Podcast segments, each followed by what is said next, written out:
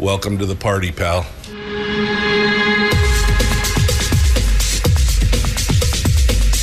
The, the Michael Duke Show. The greed and the entitlement is astounding to me.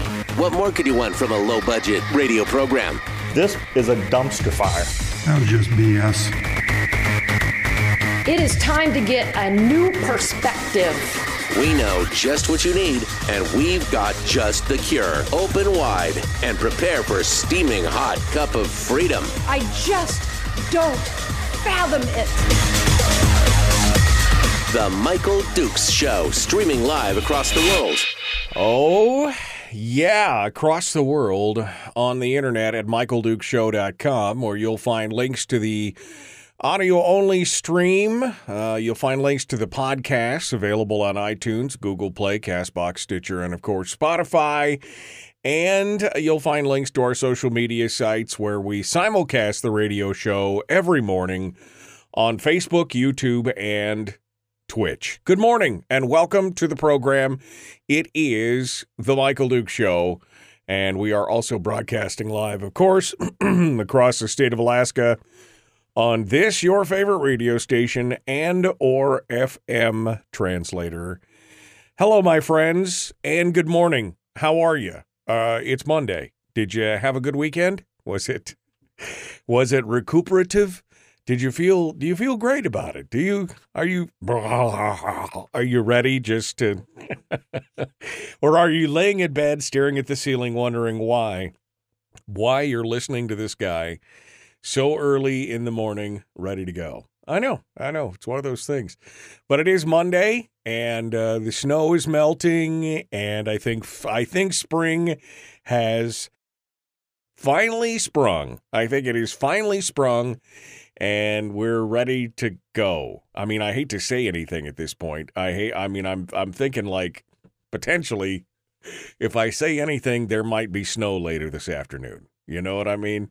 I'm just not just not I'm not excited about it. But that's okay. Uh yeah, rain last night, rain up in the interior. I got to say um I'm I'm happy. I'm happy. Half my yard is uncovered and maybe just maybe we'll start seeing some greening up uh, around the uh, around the uh, uh around the uh, state of Alaska. It is May Day, first of May, and we're ready to dive into it. It's that start of the.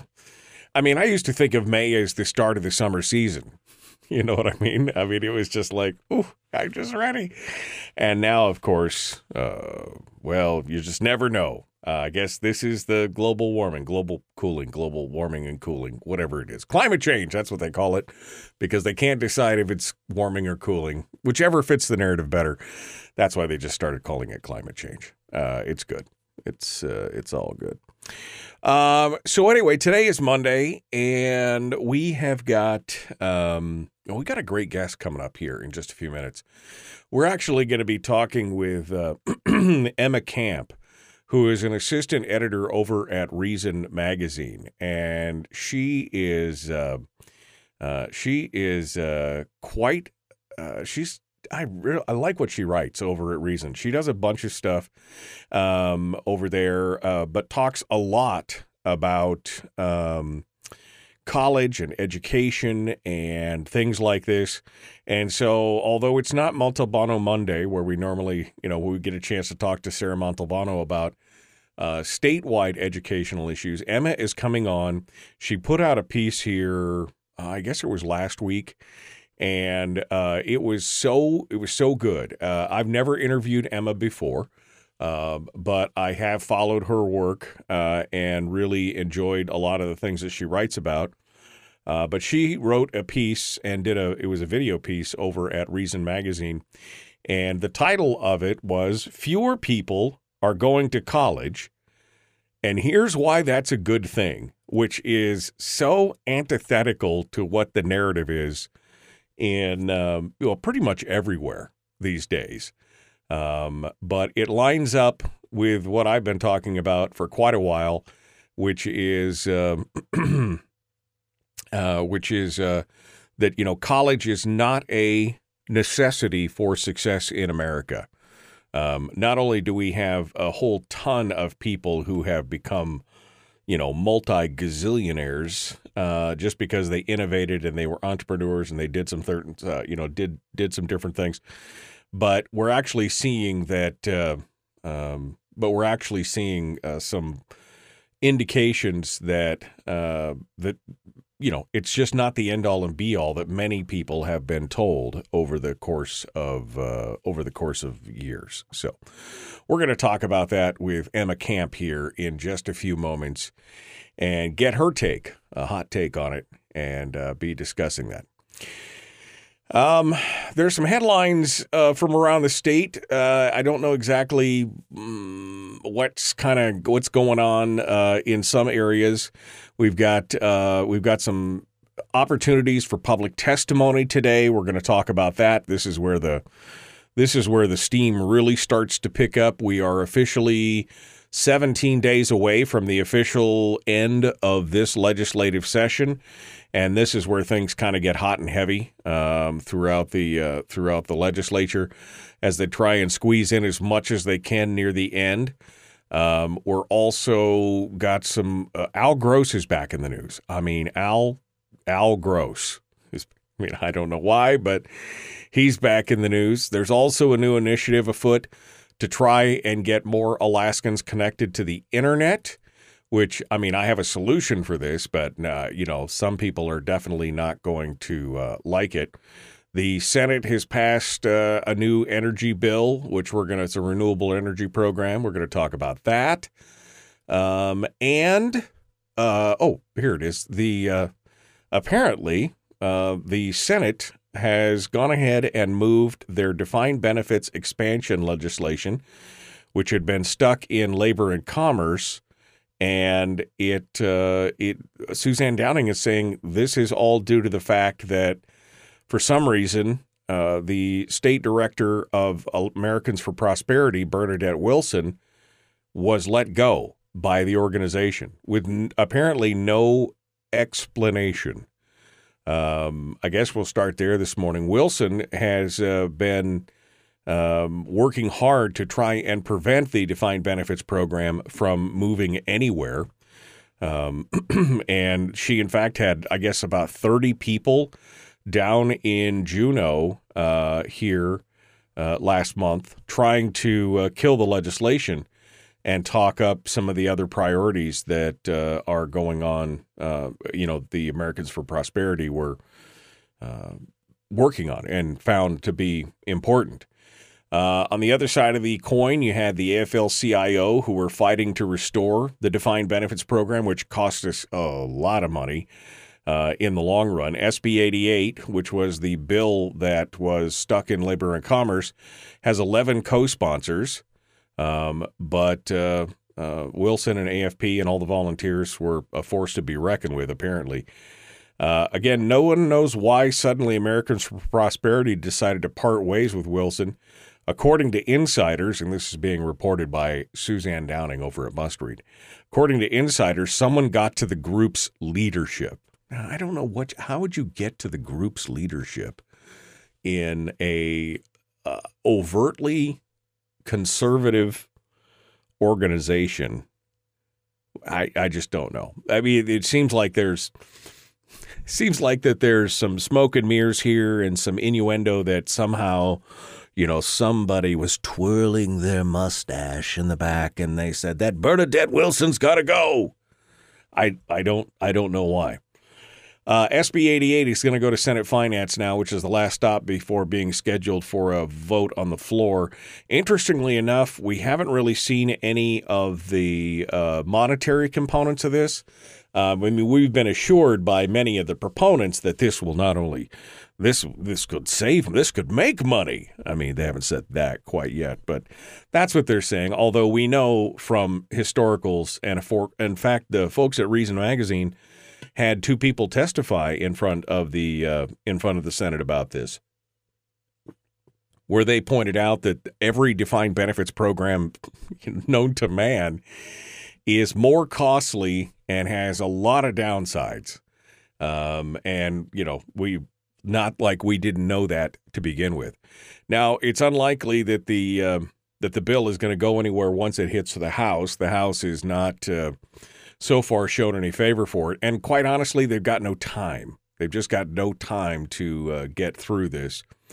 Um, of course, the proponents of the bill say it will help the recruitment and retention of state employees and teachers, but uh, this is just going to be costly. Alaska's previous defined benefits retirements program was abolished back in 2006, and we still. I don't know where Downing got this number. She says the state still has over a billion in owed payments on that defined benefits plan 17 years later. Unless that's just the accruement of the plan, because we have still have an unfunded liability of over six billion dollars. It's not just what we owe to the plan for payments. Um, there is it's because when they killed it in 2006, it had a 13 almost a 13 billion dollar unfunded liability. Um, they uh, 13 billion. So they have whittled it down over 17 years down to just under 7 billion dollars in unfunded liability. And now they want to add more to it. So I don't know. Uh, Senator Rob Myers is in the chat room, and he says, according to some of my colleagues, they were going to move the defined benefits bill two weeks ago. They didn't because legal was taking too long to put together the committee substitute. Well, again, so this might be coinkydink more than uh, it's coincidence for those of you who don't know.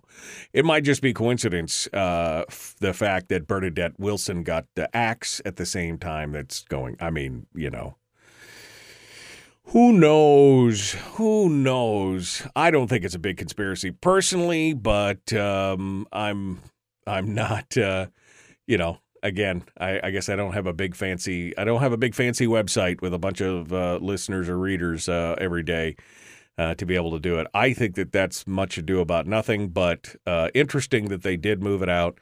Again, still no fiscal note on any of that stuff, which uh, concerns me for a plan that purportedly is going to, I mean, who is it? Jesse Kiehl and, um, uh, I mean, somebody else was like, oh, yeah, this will. This will save us money in the long run. This will save us money in the. How on God's green earth do you think that this is going to save you money? We couldn't get it right the first time, and now we're still paying for that, and you want to add to that hot mess right now. Um, I think that that I think that that's problematic to say the least.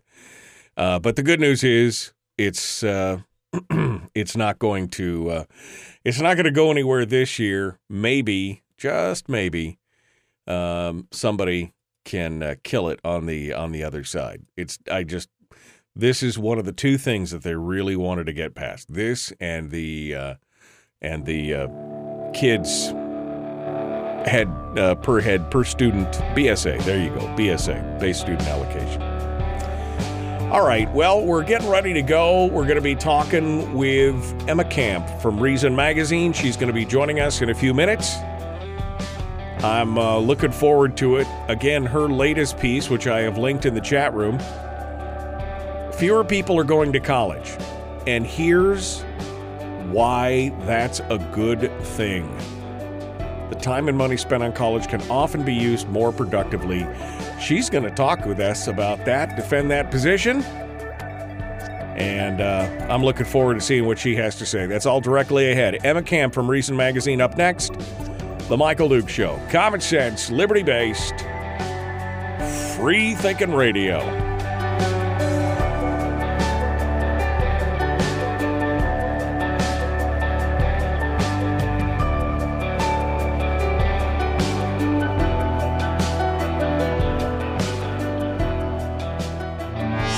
Broadcasting live through a series of tubes. Allowing all of these uh, entities to provide streaming stuff uh, going on, on, the, on the, the internet. Well, it's kind of hard to explain. Sorry. Streaming live every weekday morning on Facebook Live and MichaelDukesShow.com.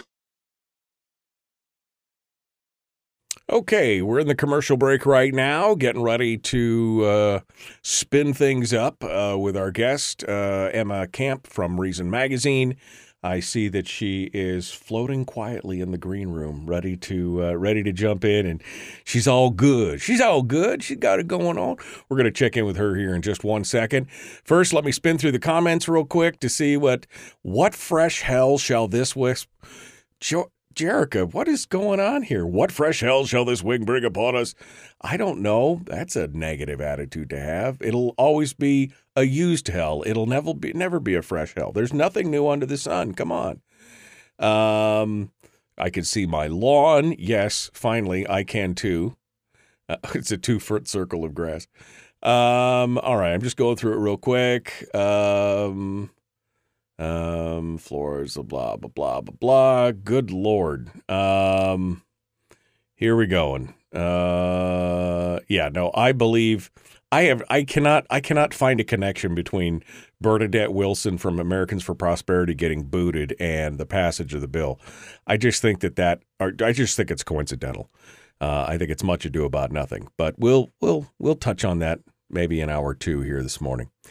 Um, all right, look, I'm done with that. I don't want to make Emma wait any longer than she possibly has to. Let's go over here to the uh, go over here to the screen, and we will uh, bring her on board and say good morning, good morning, good morning. How are you this morning? I'm doing great. How are you? You know, it's uh, just another beautiful day in paradise. Uh, it's a blistery 38 degrees here, and uh, I can actually see some grass coming through on my lawn, so I'm feeling pretty good about it. So. Uh, I appreciate it. We've had a we've had a rough winter. Uh, you know, as uh, as one of the hobbits said, "How about second winter or third winter or fourth? We just can't get away from the damn thing." Um, well, I appreciate you coming on board and thank you so much. Um, I have been following your work over at Reason uh, for quite a while and enjoying uh, enjoying almost everything that you write. But this piece really spoke to me because I'll be honest with you, I've been saying a lot of these things for a long time. Uh, now, I are a high school graduate with one semester of college, and that was all it took for me to go, wait a second, this just doesn't seem like this is going to fulfill all my dreams and do all the things that I wanted to do. Uh, and so I went on to be fairly successful in uh, in my chosen field. Uh, but I've seen so many kids just get tripped up by mom and dad going, "You won't be successful if you don't go to college and you don't do," and yet you hold up different, you know, examples of, you know, Bill Gates and I mean all these other guys that you know are multi gazillionaires who many of whom didn't fin- ever finish college before they became successful may have gone back later but you know it's just an interesting thing. So i love your take on it and i love how you went through this and and uh, i'd like to break it down and and kind of go over that with you. So, uh, if that's okay with you. Yeah, that sounds great. Great, great. Uh, tell us a little bit about your. We got about a minute and a half here. Give me the give me the sixty second synopsis on Emma Camp coming to Reason Magazine and how that's been. Have you and this is something you were were you aiming at this or what was going on? Um, becoming a journalist was definitely kind of a right place, right time thing for me. I actually thought I was going to go into a philosophy PhD program. So, writing about college, I was going to go on maximum college. Um, but sort of one thing led to another. And I realized that, like, as much as I love Plato, I I actually don't want to spend another eight years reading philosophy. Right. Yeah. Um, and that the kind of things I was actually interested in writing about you could do much better as an opinion journalist. So I applied to a bunch of journalism jobs and I was very lucky and got the one at Reason. Um, and I've had a great time at there so far. You know, I've been able to write about the things that interest me, write longer pieces, write shorter pieces, um, and do stuff like this. Right. So no, it's, it's very, been a great time. It's very cool. I too love Play-Doh, the edible kind. So it's fine. Don't worry about don't worry about that. It'll be no, but I can see that you've got an education, you got a, a philosophy degree and an English degree. Now what am I going to do with these great degrees? You know, I guess you go back to teaching or the that's part uh, we're going to talk about that here uh, this morning as we go through. All right, ding means we got to jump back into it.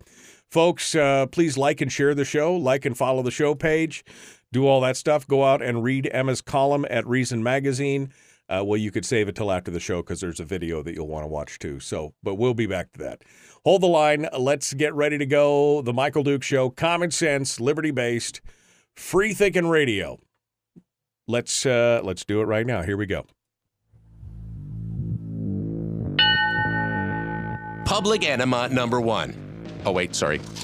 Uh, enemy, public enemy number one, which uh, makes more sense. On the other hand, he's a little bit of a pain in the uh, Michael Duke show. Pain in the what? That just that doesn't seem right. Doesn't seem right at all. Welcome back. It is the Michael Duke Show. Common sense, liberty based, free thinking radio. Jumping into it with our guest for today, Emma Camp uh, from Reason Magazine. Emma has previously worked at the New York Times, Real Clear Policy and Persuasion, and uh, she was awarded the Exceptional Student Award at the Heterox. Heterodox Academy Open Inquiry Awards, which is fancy. I can't even spell heterodox. You know what? I can't even say it. Uh, Emma is uh, over there at Reason Magazine, and she's written a lot. Specifically, she's she writes quite a bit about colleges uh, because she just came out of college here not too long ago. So she's uh, closest to the subject. And her most recent piece is called "Fewer People Are Going to College," and here here's why that's a good thing. Uh, which again, shocking for many people to hear, but I mean, it's what I've been preaching for the last 15 years because I believe that that is absolutely true. Emma Camp joins us right now. Good morning, Emma. Morning. Thanks for having me. Well, thanks for coming on board and joining us. It's just you, me, and several thousand Alaskans wondering why it's still so cold outside, but uh, you're going to hear to keep them warm uh, here this morning on this. Uh, Emma, let's talk about uh, overall. I mean, we all know that with COVID and everything else, there was a decline, you know, in schools, both K 12, post secondary, the whole deal, which I guess was to be expected. Um, but uh, uh, surprisingly, the enrollment in college uh, was not. Uh, it was not started by COVID. I mean, this has been going on for quite a while that there's been a decline in what's happening in enrollment. Yeah, there's been a decline really since the Great Recession started in 2008. It, it kind of leveled off a bit and then obviously with COVID, there was a huge drop. That was very much to be expected. A lot of people took gap years, for example. But then even after that first main year of COVID, it kept dropping. It seems like it's maybe starting to recover, um, but we still had this massive continuing drop. And there's a lot of reasons to think that's a good thing. Um, one of the main ones for me is that if you look at just using one metric, uh, the ACT, which is one of the main standardized tests that people take to go to college, 75% of ACT test takers were not prepared for college, basically, on these metrics that the people who run the ACT use. Right. Um, and that's really shocking. It's probably more American high school students than that aren't prepared because some states require the ACT for graduation. Some in a state like Maine, only 6% of students take it. And those are the really serious students. Right. So even though 75% of ACT test takers are prepared for college, almost two thirds of American high school students do enroll in college. And so you have a situation where we actually have a really high college dropout rate because so many kids are told you must go to college, must go to college. And because a lot of schools um, are worried about closing. They accept everybody, even if they're just completely academically incapable of succeeding in a four year degree. And so you have these people who take on massive amounts of debt and then end up dropping out and having nothing to show for it. And they would have just been better off never going to college in the first place. Well, it's astonishing because uh, for me, those numbers right there are a total. Ind- I know we're talking about college, but are a total indictment of our K through 12 system oh, we have here. Absolutely. I mean, it's astonishing. Yeah. So three quarters are not college ready. Uh, anecdotally, we interviewed somebody who worked for the University of Alaska uh, here. Uh, this is on the program probably 12, 15 years ago. And the guy didn't want, he didn't want me to use his name, voice changer, the whole deal. He's like, um, he goes, yeah, he goes, I help craft this this uh, remedial math courses because he goes most of the kids coming out of the local high schools can't take a 100 level math course because they didn't get i mean this was 15 12 years ago 15 years ago. I mean it it's insane. We are spending more and in the state of alaska specifically we're spending more than almost any other state on a per student basis and they can't even get to 100 level math or in your case they're not ready for the rest of college.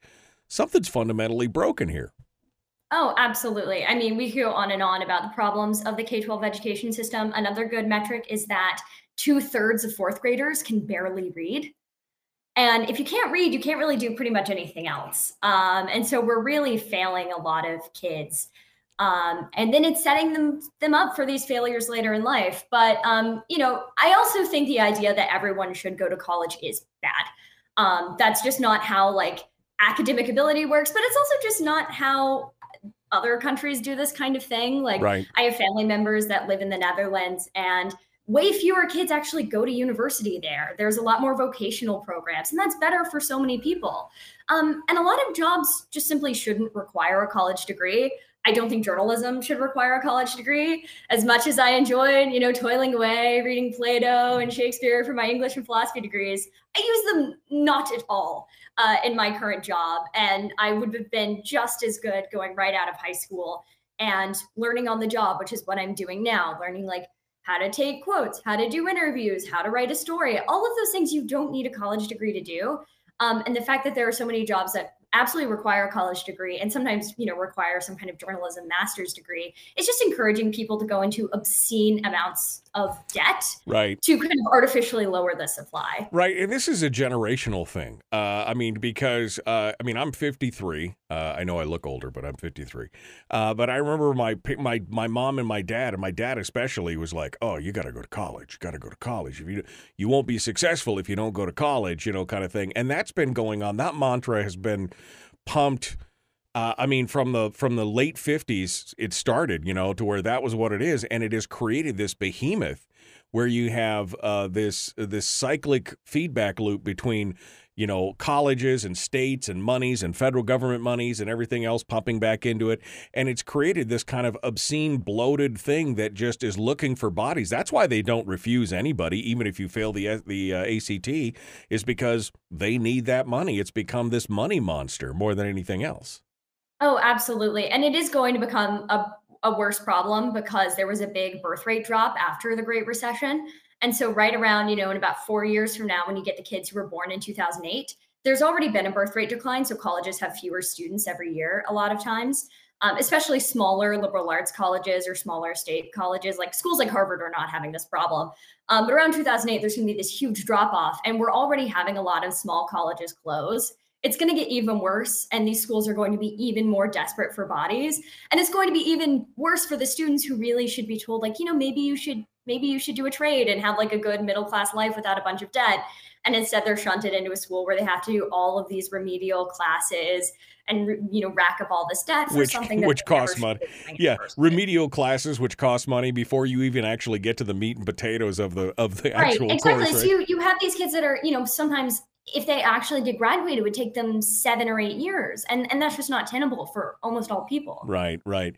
Well, and what's interesting is again, this is the this is the lie that we've been told. Um, and and I have to laugh because you have a philosophy and an English degree, uh, and you're working in a field that really doesn't require either one of those. I saw a statistic 20 years ago. 20 years ago, that said 80% of the people who graduate from college never get a job in their field of study. 80%. That was a stat from 20 years ago. And I don't know what it is today, but that one always stuck with me. And I said, when I heard that stat, I said, well, that teaches me one thing that really they didn't care uh, what your degree was. They just wanted to see if you could hang with it. For, it was about it was and you talk about that it's almost like it's a virtue signaling uh, signaling thing now that they just want to see that you can actually stick with it get up go to class do what you're told do all those kind of things that's really what college has become in in America uh, uh, today it seems like Yeah, absolutely. There's an economist named Bryan Caplan who calls college a signaling mechanism, and it's exactly that. It's can you do your homework? Can you show up on time? And like all of those are good traits to have, and they do reflect well on somebody. But the fact that we're asking people to go through all of these years of extra education and possibly tens of thousands of dollars in debt to prove it, when you know maybe you should just give them a job, and if they can't show up on time and can't do their work, you can fire them. shocking shocking maybe you could just you know uh, do that um, i've seen of course i have a lot of friends who are in the trades and one of them uh, made a comment and there's actually been several articles uh, recently. I think the wall street journal had one and i think the new york times had one about the the trades coming up you know trades and and uh, vocational ed and things like that. And one of the guys one of my friends said he goes look i looked around me. I saw all the people who were five eight ten years ahead of me and i saw the ones who were $100000 in debt for college. And i saw the ones that joined an apprenticeship program right out of high school and they were making what these college graduates are going to be making five years from now but without the $100000 debt That sounded like a pretty good deal to me, and that's what I I decided to do it. And I think that's that's first of all, we're we are woefully lacking in employees and labor for trades. Uh, right? I mean, that's been a big problem in America for the last decade at least. And I think you're right. I think we've we've we've screwed up because we've painted everybody into the picture of you got to have a college degree. All these other guys are never going to make any money. And but Mike Rowe and others have shown that man, if you're uh, in the trades and you are vested and you've made you know you've got eight nine years under your belt you're making mo- money that most college graduates would salivate at right absolutely and it's it's really a failure again of the k-12 system where they have a bunch of kids who are clearly just not going to if, even if it, even if they are capable of it, just aren't interested in long term academic study, but going no no no no no, they must go to college. They'll have a terrible life. They don't go to college. We need to squish them into this college box. When instead they could be saying, hey, do you want to do an apprenticeship? You get to work with your hands, right? You get to build things, which a lot of kids are really interested in and would really jump at the opportunity to do. Um, and have been sort of put, tossing those opportunities aside, and it's only failed the students that they were meant to help. Yeah. So look, fewer college, uh, fewer students are going to college now. Um, and that's just a fact. And as you said, as the as the as the uh, the lack of birth, uh, the birth rate drop continues from the 2008 recession, uh, that's going to just exacerbate the situation. Um, and so these colleges are in a panic because they, you know, they want the state money, they want the federal money, they want to keep their doors open, but there's just going to not be enough bodies going around. Is that going to help with the competition, or what? You know, what do you see uh, in this happening right now? I mean, what I see happening is that a lot of schools, particularly small liberal arts colleges, will close. Some of them might try to stay open in various ways, probably just by bringing their acceptance rate as low as they can or as high as they can possibly bring it, which will not be good for their long term uh, graduation rate. Um, and and I hope I'm hoping that people are going to start saying, especially as college gets more and more expensive, and there's more and more of a conversation about debt, and you're seeing in polling numbers there are more and more people saying that the amount of debt that you go into go into to get a college degree isn't worth it. Like now that we're seeing that sea change and people are going, oh no no no no no, going hundred thousand dollars in debt just isn't worth it. I think maybe we'll start to see an increase in the trades um, I think also something that's important to note is that we have an aging population.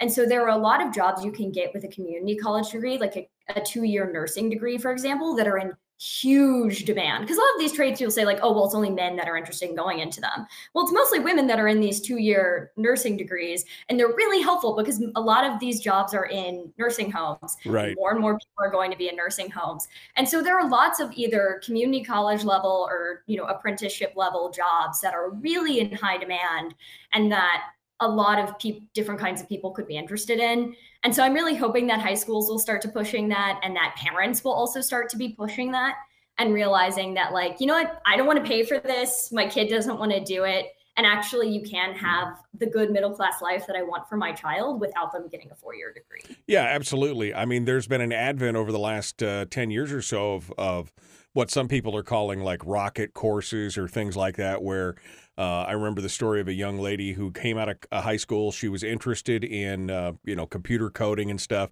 and she could have gone to college and did all this, but somebody turned her on to a.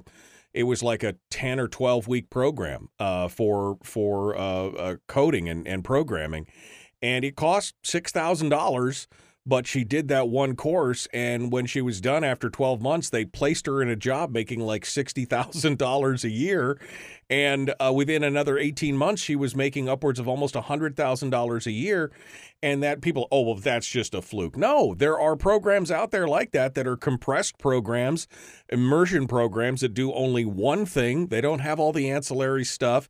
They teach you the one thing. It's very short. It's two, three, four months, and then you go right to work and maybe maybe that's part of the problem is that we're so wooed by this whole four year college experience quote unquote that we forget that this is really about just training people to have a career and all they need to know is the basics of that why do we need all the ancillary stuff Right. I mean, honestly, I think one of the best things that could be done for trade school is for somebody to create a trade school that has like a college experience, right? That has dorms that you live in. Maybe it's only a little bit more expensive, but like you learn to weld, but then you also get to go to frat parties. Yeah. That honestly might convince so many people because there really is this like romanticization of having like two to four years to just kind of mess around and delay adulthood that a lot Yeah. of people are interested in. It's like, well, you know, perhaps there's a way of giving you this while also giving you a job that you will actually want.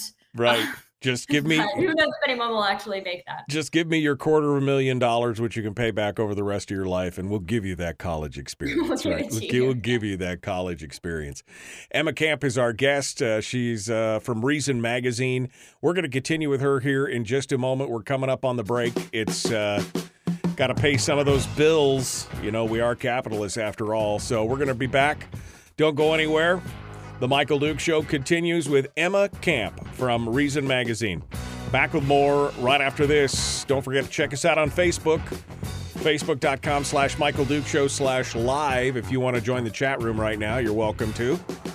We'll return in just a moment.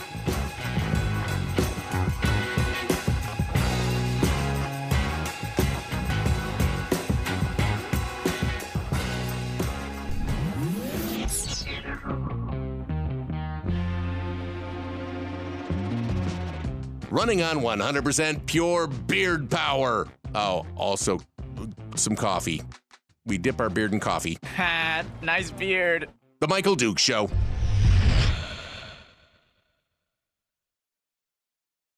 Okay, Emma Camp, uh, Reason Magazine, our guest this morning. If you want to, um, if you would like to ask her a question in the chat room, now is the time to do it. Uh, we got Facebook, YouTube, and Twitch going on right now.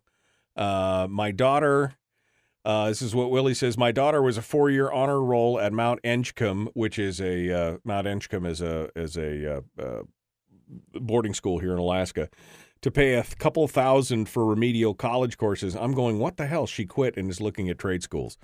Well, good. I mean, but that's the thing. It's not it's not unusual for students to have to have some kind of remedial look just to get into some of the basic college courses, which again, uh, as I said earlier, an indictment on the whole K-12 system. I mean, something is just you mentioned the European system, uh, Netherlands, and of course, I've I've talked a little bit about the German system uh, in Germany, which I, I'm not I'm not 100% on board with because it, it does slice out some kids early on, but they're deciding in grade school and in junior high school whether or not these kids are being tracked for college or not, right? I mean, they're saying you don't have the aptitude, which I think, again, aptitude can come late, but they, they are at least not saying that everyone should go to university, everyone should go to college. There are places for people to do the trades, uh, you know, uh, labor, uh, you know, vo-tech, whatever. That's what's going on. We should be looking at that, don't you think? Oh, absolutely. Um, I think tracking in school, while there are some downsides, like you mentioned, the upsides really outbalance them to me.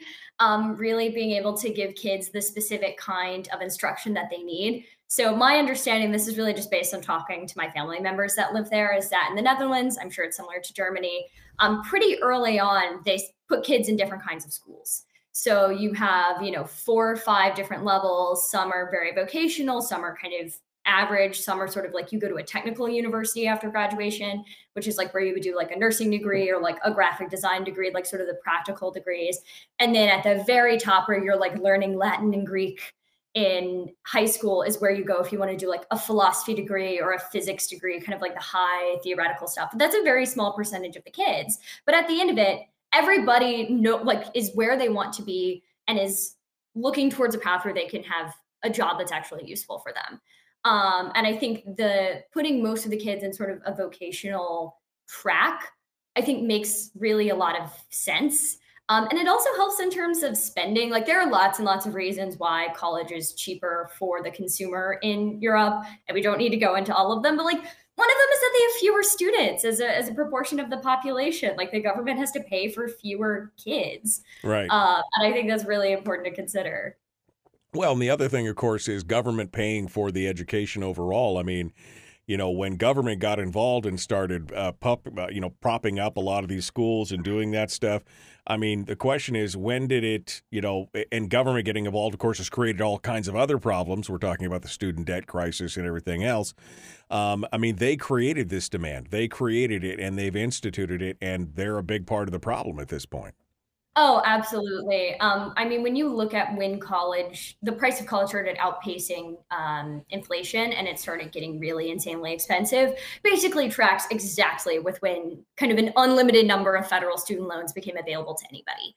And so colleges realized they could charge whatever they want because you can get an infinite number of loans, right? So if the University of Chicago wants to charge $70,000 as the sticker price. I mean, in, in, fairness, almost no one ends up actually paying that. But if a college wanted to do that and somebody wanted to take out that many loans, they could.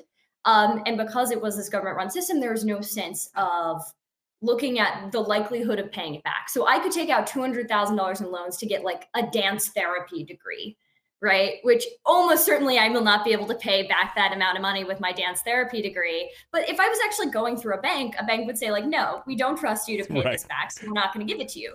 But if I wanted to take out $40,000 to get an engineering degree, at you know a state university a bank would probably say yeah that's a great idea right? right? you will almost certainly be able to pay that back to us because you're getting a practical degree that pays a lot of money right i mean look um, i'm not anti-college i mean i think college you need college courses for you know, engineers, doctors, things that are very specific, you know, physics, philosophy, you know, some of those other things.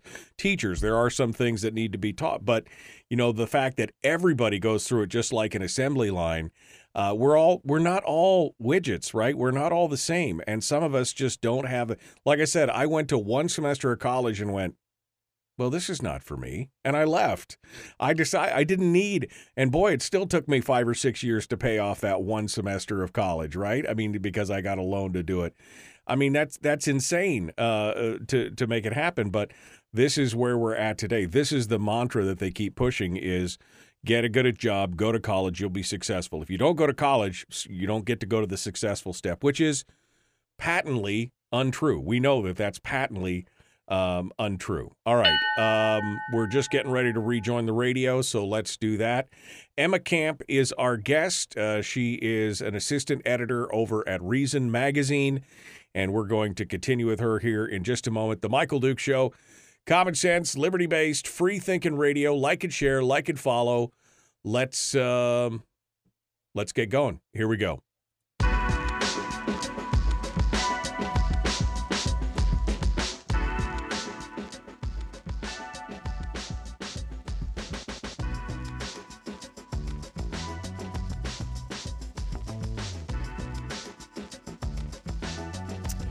Continuing now with Emma Camp, who is an assistant editor over at Reason Magazine. And, uh, you know, she's just recently uh, graduated uh, from college here a year or so ago. And uh, so she's a little bit closer to this than I am. I, were just talking about my, my experience at college was a single semester of me doing the classes and doing everything else and going, well, I just don't think this is for me. I, I, I decided to jump out on my own and uh, and I'm, I'm happy with it. I've been very successful, but that completely flies in the face of what the mantra was and has been for years. What would your suggestion be as somebody who just now, you know, just recently walked out the door uh, with your with the pigskin on the wall and everything else? What what do you you know or sheepskin? I'm sorry, pigskin is football, sheepskin is college. Um, what you know? What is your what is your suggestion here? Because as you say, fewer people are going to college, and that's a good thing. So, what does Emma Camp say? You know, needs to happen if you were queen for a day. What what would you make work here in America? Well, I think for one, I would invest way more in trade school programs, and I would have a lot of tracking. So, I if if I were queen for a day, I would separate American high school in kind of maybe at least three different layers. One is like very much a vocational track. One is sort of a flexible track where you can maybe halfway through high school drop down or drop up a level if you so desire and you, you know, pass certain number of tests. That sort of is putting kids in vocational training that maybe would allow them to go to college later. Maybe it's focused on medicine or maybe like an office job. And the top track is the this is where you go to college and maybe this is where you're more likely to do something like engineering or philosophy or literature, especially the more theoretical stuff and kids would sort of test into that after middle school. You you see some places has have systems like this that have magnet schools. I went to a magnet middle and high school. Uh, it was a public school, but it was focused on fine arts instruction. That was very helpful for me, being in an environment where all the other kids wanted to be there, right? My teachers weren't focused on behavioral disruptions. They could sort of teach us all at the same level because we all were at a higher academic level. That I think is really useful for a lot of kids uh, because you don't have one teacher trying to figure out how to teach a billion different ways. Um, so I would do something like that and then invest way more in vocational instruction and really I would probably roll back a lot of federal student loan funding and make it a situation where if you want to take out a lot of money to go to college, you kind of have to prove to a bank that it's going to be a good idea. Right. And that saves you, like, and the government. But I think most important, it saves you a lot of time, right? It's like, you know, if you if, if it is in fact a bad idea for you to take out $200,000 to get a dance therapy degree, um, it's probably a good idea that a bank tells you like, no, we won't fund this, right? Right. Right. Um, so that's probably what I what I would do a lot of. I, I could go on and on about the various policy proposals I would make. I think so much of what's happening in our school systems, particularly public schools, is really tragic, right? Two thirds of fourth graders can't read, and a lot of that is because we're not teaching them how to read. read Right. right. A lot of teachers don't actually know how to teach kids how to learn because they're not taught that in education schools. They're taught a lot of fluff. Right. Well, and what, and what you're talking about here is, I mean, really, eh, to do the things that that uh, Queen Emma would like to do requires a complete revamping of the K-12 system at this point. I mean, because you know we're we're we're not putting an emphasis on the things that need to be emphasized and uh, you know and and these kids are falling through the crack like you said with the behavioral stuff and all these other kind of things. I mean that's why i mean we homeschooled i have five kids we homeschooled all five of our kids. Uh, none of them have gone to college to become rocket scientists or anything else but they can all i mean that was the first thing we did. What happened to instilling the love of learning into a child right? That's kind of seems in my mind seems to have been lost. That's what we tried to do. And my kids were reading it i mean all my kids were reading at college level in middle school and high, which is un, which is unheard of for the most part but that's because we tried to develop that love of learning in them that is i mean that's that that it seems we've lost some of those minor fundamentals Right. I mean, I think a lot of why this happens is that there's this I move idea that age is what determines academic ability and that we should be putting all kids of a similar age in the same learning environment. And what ends up happening is you have, you know, about one third of kids who are lost. What's happening is going way over their heads. They're going to feel stupid. They're going to hate school. They're going to lose their love of learning because they have they have no idea what's going on with the way the teacher is teaching. And then another third of kids who are bored out of their minds, who are maybe more likely to act out because of that, who are not paying attention because it's way too it's way too the level is way too low for them and they're way more advanced. And it's like what if instead we separated those kids? And so the kids who are a little more behind get individualized instruction at their level and so they like school because they don't feel stupid. Right. And then the kids who are way above actually get someone that's like okay you're in middle school and you're reading at college like here read the classics right and so those kids are actually interested in learning because what's being presented to them is intellectually stimulating right um, and I think this idea that like no, all six year olds should be taught the same things at the same time. This sort of like factory way of looking at education, Right. Where also parents have no choice, right? Like that's one of the the weird. I, I could say a lot about school choice. I think uh, the idea that like people with means should get to pick where they get to send their kids, and people without means have to go to the neighborhood schools, no matter how bad they are for their kids' uh, needs is ridiculous. And so I think if we really expanded school choice, it would also both force schools to be better because they'll lose students unless they're attractive, but also it gives parents a sense of agency over Right. their children's education. No, I mean it's the competition, right? I mean Corey DeAngelis has been on the program, and we've talked a lot about backpack funding and things like that, where the money should follow the student instead of the other way around. Because now you've got not only we've talked about the conglomerates of of higher education, you know, but you know, glomming money from the government and everything else. We've got schools doing exactly the same thing. There should be a competition. There should be competitiveness of ideas of teaching styles and everything else and that uh, should all be part and parcel of it and if you gave if you made the funding follow the student instead of just going straight to the school that would give you know parents the choice and it would make sure that these schools are competing for those dollars in the best way possible and that would eliminate a lot of the deadwood the overhead you know all this other kind of stuff that we've seen explode in the last uh, 10 15 years and that would be i mean that would be a great way to get started Yes, I, I couldn't agree more. Um, and I think there really is kind of this say it's partially a myth that the reason why poor performing schools do so badly is because they're underfunded. And that's not actually true. There are lots of schools that have humongous per pupil spending. I'm, I'm in DC, right here in DC. Terrible outcomes for public education, but spend so much money. Um, and then you have other places that spend way less per pupil and get better results. Another good example is uh, Utah. I think it's Utah and Wyoming. It might be Wyoming and Colorado. I don't want to quote off top of my head and say the wrong state. Right. But there are two very similar Western states in the United States. One spends about ten thousand dollars more per pupil, um, and despite this, both of those states basically have the same results. The kids test about just as well. You know, and one state has a slightly higher poverty rate, but they're very similar demographically. It's like, okay, right. so if funding is used in the right way, it can create better results. But a lot of times funding just goes to waste. It just goes to sometimes cosmetic changes to school, sometimes it just goes to teacher salaries, and it doesn't really improve the quality of the outcomes that you're getting. So, Emma Camp, uh, Reason Magazine, our guest. Uh, if you were speaking to, uh, we're cutting down to the last couple minutes here. If you were speaking to middle schoolers and high schoolers now and taking a look at your article here about fewer people going to college, and that's a good thing, what would you say to them? What What would you say to those kids as they are getting into their formative years here, the end of their school career, the last five or six years, what would you say to them in regards to college and what they need to be looking at, et cetera? I mean, I think that you should decide to go to college consciously. You shouldn't just do it because your parents want you to do it. You shouldn't just do it because you feel like you need to do it. You shouldn't just do it because the idea of going into kind of the independent adult world is scary. It should be something that you want to do and you have a very specific reason why you want to do it.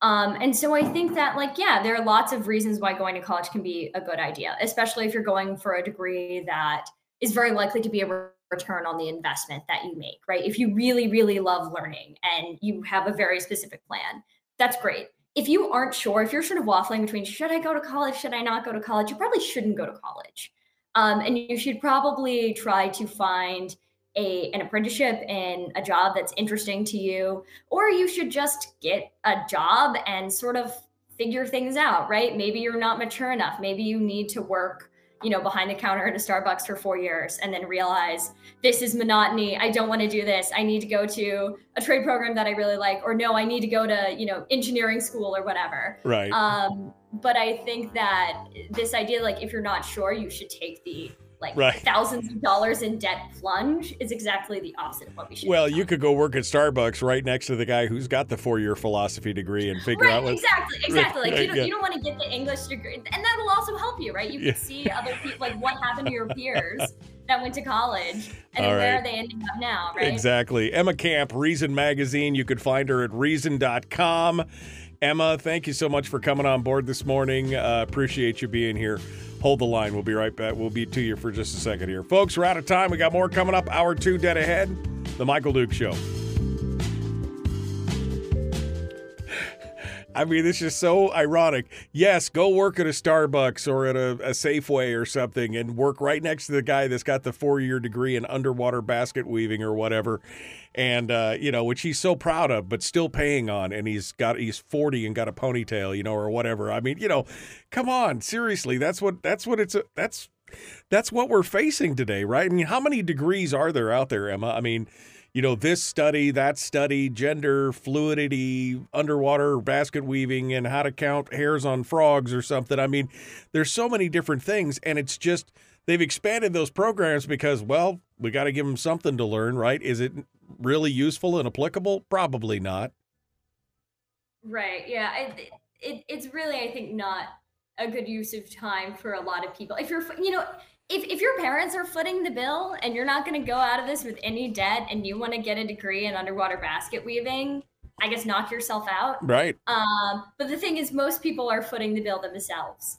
Um, and that's really where I think the trouble starts for so many people. Yeah. Well, like we said, college is not, there's nothing wrong with college. It's just the question of is it the solution for everything. And I think that's the I mean, here you you have a degree in philosophy and a degree in English, but you're not using either one of them. I suppose well, I guess English arguably you could say that was for your writing, but it's I, am not doing much like Shakespeare analysis. yeah, exactly. You don't you don't do a whole lot of Othello in your uh, in your pieces that you write out there. Uh, final thoughts for you, Emma. I'll give you the last two minutes here, uh, just in case there's something we didn't cover or any points on the article that I didn't hit on. Um, I'd love to hear uh, love to hear your final thoughts here.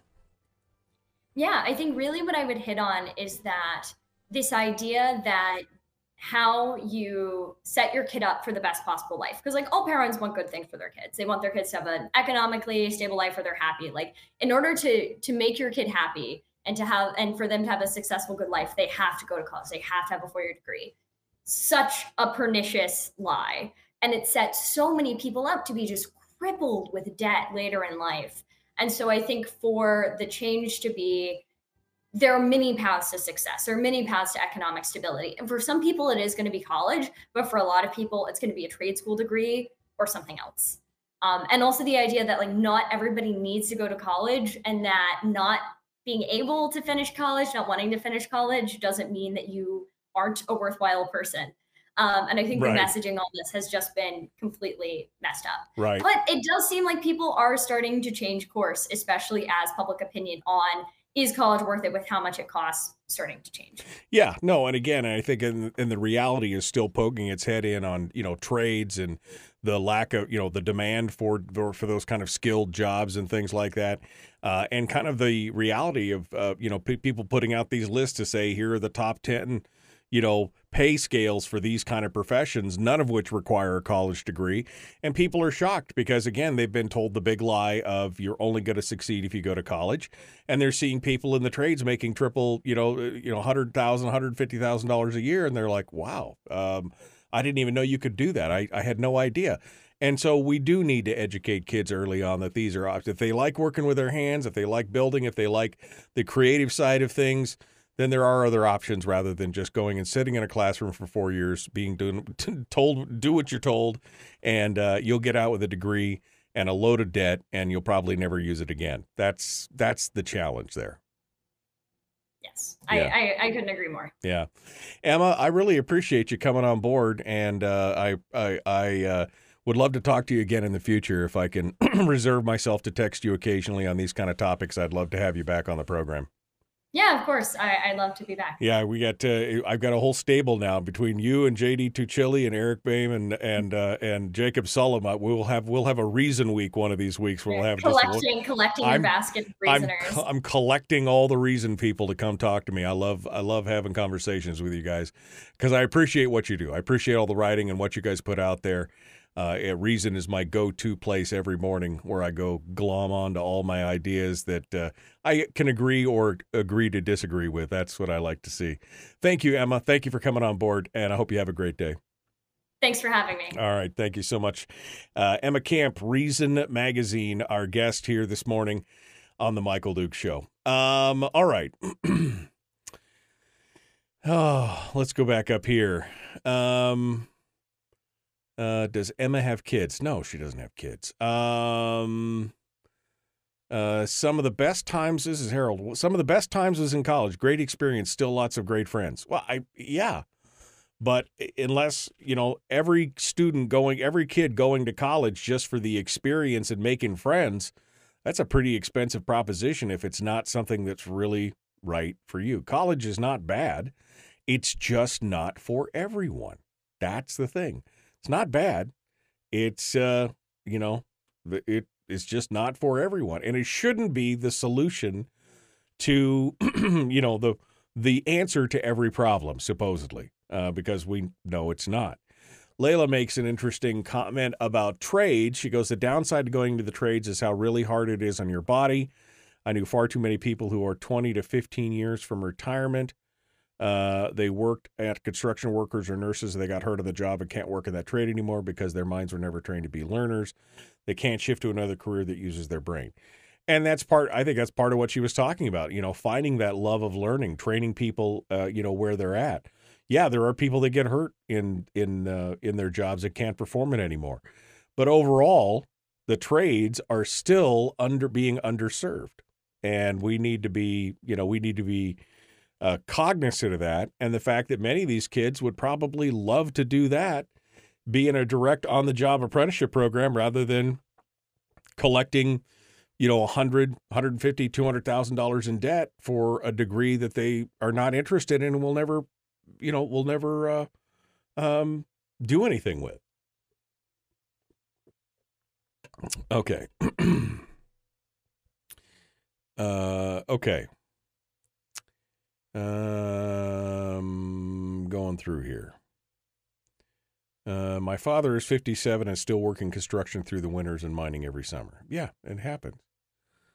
Um, people ask me if I support the university. I tell them it helped make me the conservative legislator I am today, says Rob. Uh, uh, no, college is not bad. That's not uh, that's not what I'm saying. Uh, I went into telecom, says Richard. Second generation, lower 48 with no college. Took a buyout two years ago after 30 years. Left with a pension, was making 70K a year. So glad I didn't waste a nickel on college. Yes. I mean, that's exactly it. I mean, many of these kids can go do that. Uh, welcome back to the program. It is the Michael Duke Show, common sense, liberty based, free thinking radio. Hi, how are you? It's hour two of the big radio show. We got talking with Emma Camp there, and I ran right over the top of the hour. Don't tell anybody. It's hour two, and we're ready to go. You guys ready to dive into this? We were just debating, um, you know, uh, about uh, about college. There, there is a place. Absolutely, we need to have colleges and universities uh, here in uh, in in America. Because those institutes of higher learning are definitely uh, important for certain things. I think. I think the mistake was is that when we said everybody has to go no matter what, otherwise you're not going to be successful. I think that's that's the biggest challenge because that's not that's not we know it's it's not true. We know it's arguably not true that that's what we need. Um, some kids some people, again, love the trades. They love working with their hands. They love very specific, uh, you know, they, their minds work in a very specific way.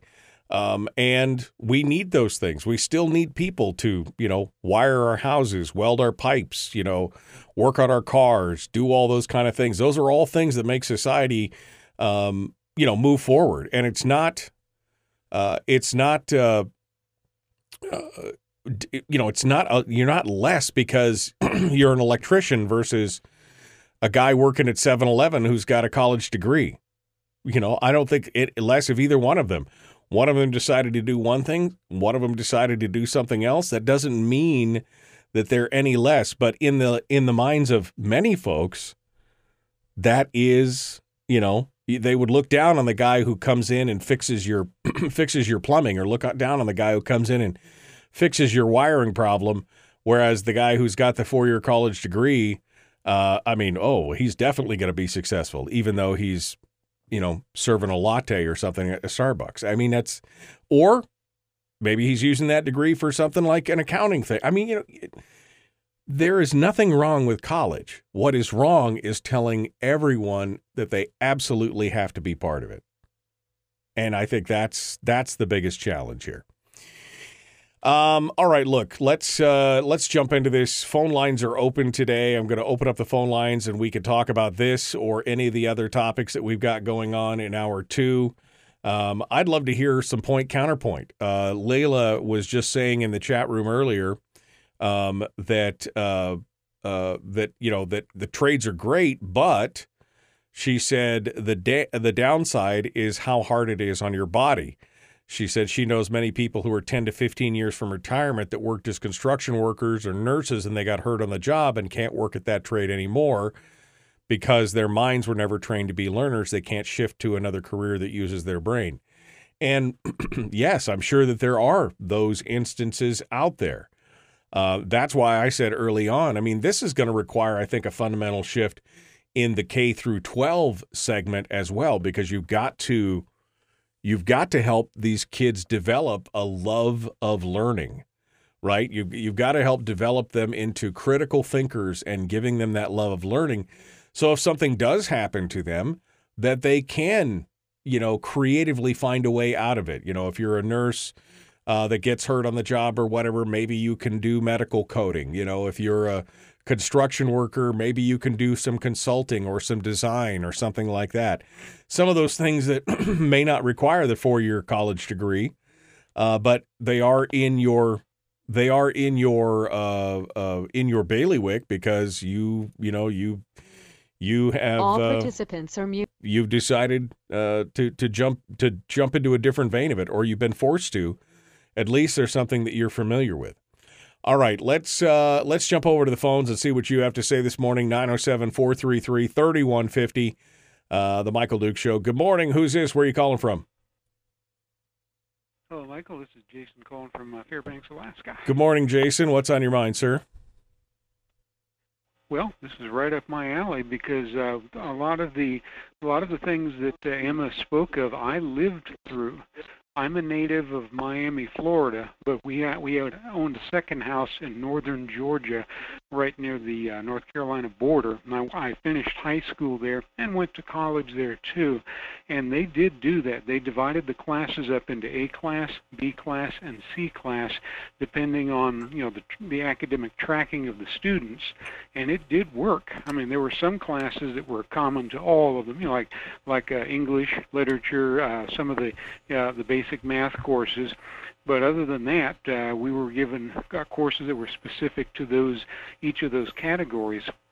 And also, when I went to college, um, a college in that area called Truett McConnell, about 20 miles away from Hiawassee, near where we lived, they also offered college courses to high school students at night, and I took advantage of those, and that caused uh, a positive social pressure in that my parents, since they were doing the driving, uh, there was a definite pressure at home. You better do good on these courses since we're paying to drive you back and forth between home and Truett McConnell. And I did do quite well in them. It was college geometry, uh, college um, uh, anal- analytic geometry, uh, college algebra, and college uh, computer science. And um, that college, they made some, you know, some extra money on the side doing that. But I learned a lot doing that too, and that's something colleges could do also. And then later, when after my father died, we went, we moved back to Miami, and I I finished college at Miami-Dade Community College, and they did exactly the same thing, where they would academically track the students, and those who were behind, they had remedial courses, but they were quick you know they didn't teach them as if they were going to you know go through a four year or a six year degree to become a um, a master of mathematics or something like that. And in in, in other words it works what, what she was talking about. And and this was only in in the 1980s i graduated high school in 1984 and graduated from miami dade in 1989 I mean, Right. No, I mean, I think I think uh, I think you're 100 percent right, and I think again, looking at where the students are, uh, you know, in uh, mentally in their minds, you know, how good a student they are for certain subjects, what they find, what they're passionate about. I think all those things need to be taken into account, and if uh, they're better served going to an art course or to a trade course or to vo-tech or something else, or to college, that those tracks should be laid out by the time you're in, you know, early high school. You should kind of know, you know, you know, you as a parent should kind of know which track your child is going to be taking, and uh, and help them develop that. And again, develop the love of learning along the way. Yes, and also it's uh, it's it's not just a it's just something that parents need to get involved with because there are so many homes where there there are almost there are few if any books at all. Whereas my parents they made sure our house was full of books, you know, for all six of us kids, and um, they never played this game as well. Daddy knows everything. If I had a question for my mother or father and they didn't know the answer, they said, "Well, I don't know the answer, but I know where we can find out." And we'd look it up in the encyclopedia, and if it wasn't in there, I'd say, "Well, let's go over to Grapeland Heights uh, Library," and we'd look it up in the you know the the encyclopedias or other books there. Right. And, and in other words, they paid attention to our questions. They didn't just say, oh, "I don't know, don't worry about it," you know, Right. that kind of thing. And so, I mean, a lot of it is on the parents too, because a lot of parents have this. Not, I, don't, I don't- I don't know if it's even a, a majority, but a lot of them have this idea that it's the teacher's job to teach the kids, and and that is true to an extent, but it has to start in the home. That's where the love of learning begins. Right. No, and I agree, and I think that's what we've talked about on the program here. You know, part of the problem with K through 12 is parents, in some ways, some parents have abdicated their responsibility to teach their own children and to develop that love of learning in them. And they're just like, they're like, oh, it's their job. I don't have to worry about it. Uh, that's what they get paid right. for. And the answer is no. That's just everything is just supplementary. You should be teaching your kids and giving them that love of learning. And uh, and if you could teach your kids if, of only one thing, just to read well, so that they could go and discover the things yes. that they're interested in, I think that would be a, a I think that would be a boon for sure. Um, all right, I, I, did, and I did learn to read well before I went to one, one. Just one more thing too, which is connected directly to this, and that is I was totally against this at the time, but having had to do it, I'm now glad I did it part of the college uh, uh, curriculum I took, we all had to take the equivalent, you know, in, in addition to what we were taking at Miami-Dade, was the equivalent of a one-year liberal arts degree. It was, you know, kind of needed in among the other courses. And at the time, I was totally against it, saying, "Well, I want to be an engineer. What would I have to take this stuff for?" But you know what? I'm glad now I took it because it has a cultural, a positive cultural effect, because it, because kids were, including myself, were learning how this society came to be, you know, through the you know the ancient times, the Renaissance, and modern times, and and although it, you know, it may not have an, seem to have an immediate uh, positive effect, over time it does. And I think a lot of the political problems we're having today with the wokeism, I think, would not have happened had that been taught more uh, to the kids who are. Uh, what my age was then today. Yeah, no, I, I agree. All right, Jason. Well, thank you so much for your call. I appreciate you ringing us up this morning and talking with us. Thanks for calling in. Let's go over to the next call here. Uh, good morning. Who's this? Where are you calling from? Um, good morning, Michael. This is Carlene. And uh, good morning, Carlene. What's on your mind? um, Emma's talk with us, and I took notes on Thursday, last Thursday, the 27th, on the Tony Perkins show. Congressman Mary Miller was being interviewed, and she mentioned that Randi Weingarten, the president of the teachers union, the AFT, um, opposes standardized testing. So I'm thinking that this would affect bank going to the bank and getting college loans or student loans. And um, also, to add to Jason's story, my father divorced us when I was three, and my brothers were two and one. And my mother worked three jobs to support us, no help from anybody. And uh, the state, nobody. She just worked. But she, perhaps she did it on credit, a small bookcase with the Book of Knowledge, Lands and People, Science and Health, children's classics, I, medical books, and then one great big family Bible, gold, with the picture of Jesus on the front. My mother wasn't there. I taught my little brothers how to read, but um, those really affected us. Um, I'm sure she bought that on credit, but um, I'm not an educated person, but I've continued to learn my whole life. Right. Well, and that's the love of learning, a, right? My, I mean, that's the love of learning. That's, I mean, my parents had there were lots of bookshelves of time life books and different things of histories and and uh, we never had an encyclopedia uh, well maybe we did. We had part of an encyclopedia collection but i mean i remember i remember just pouring over those books uh, about uh, you know Americana, about Greek history, World War II, all these different books that were out there, and that was I mean I love to dive down into those things and and take a look at obviously well before the internet, uh, just to learn different stuff. I just loved the stories of what was going on uh, and how things came to be. And that's part of that love of learning and, and, you know, instilling. You couldn't do, I bought my kids the classics.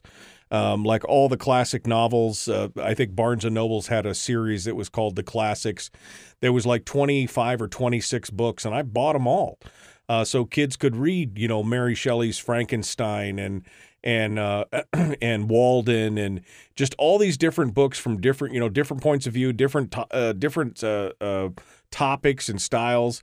I think that that is important for those kids to learn. And like I said, all of my kids ended up reading at a very high level early on because it was something that they just loved to do. And and I'm happy I'm happy to see it. And I'm happy to see that uh, to happy to hear that you know you got kind of a similar education um, because uh, you know your mom was willing to go out on a limb and and put those books in there. I still have dreams of that 400 foot house over on Mission Road. That there's an artesian well in the middle of the room. you know, it, it was it was just amazing. Crazy stuff. Um, well, uh, Carlene, I'm so, sorry. Thank go ahead. You. Thank you. Uh, thank you, Carlene. I appreciate you coming on board this morning. All right, we're up against the break. Uh, let's not let's not bonk this one up, shall we? Appreciate you guys coming in. We got more coming up. The Michael Duke Show continues. We got some more headlines, and we'll open up the phones. Uh, keep the phones open, I guess I should say. So, what about you? Did you go to college? Um, did you go to college, and are you using your degree? Did you encourage your kids to go to college? Did you insist that they go to college? And what's the success rate there? Again, nothing wrong with college. I think what's wrong is when you absolutely force everyone into that mold when they may or may not be ready for it. Uh, what are your thoughts? 907 433 3150, The Michael Duke Show. Common Sense Radio.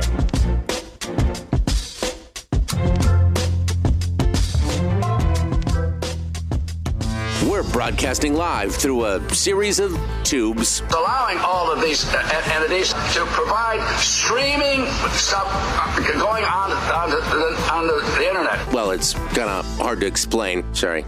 Streaming live every weekday morning on Facebook Live and MichaelDukesShow.com. Okay.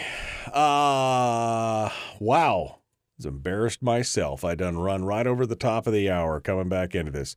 I this is such a fascinating topic to me, though. It really is because, again, I I uh, and, and no no no shade to my parents at all, but I mean I remember them.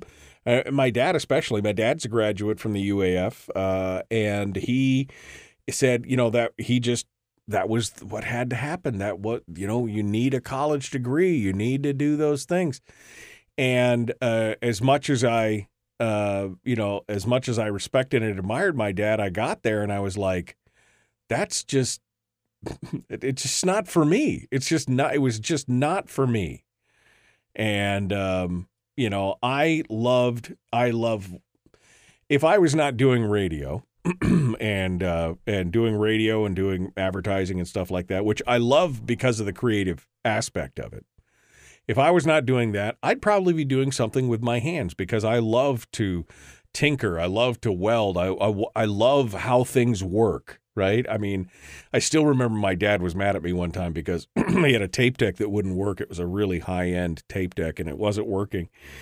And so I took it all apart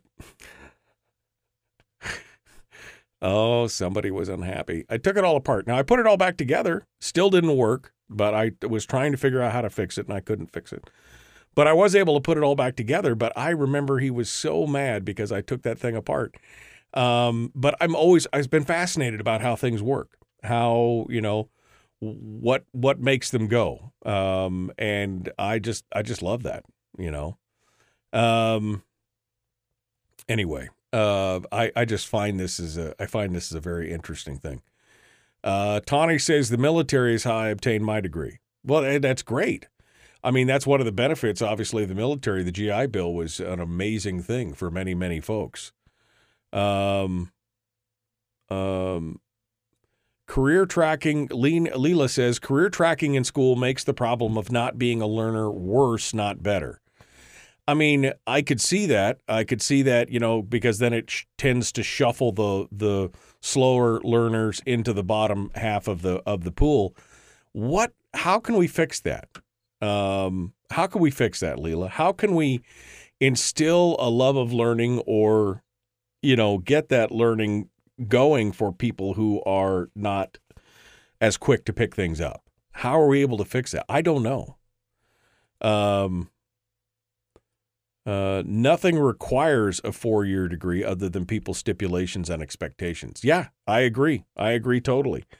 Um, and you're starting to see that now where many places that required a four year degree, any four year degree, it wasn't even like a four year degree.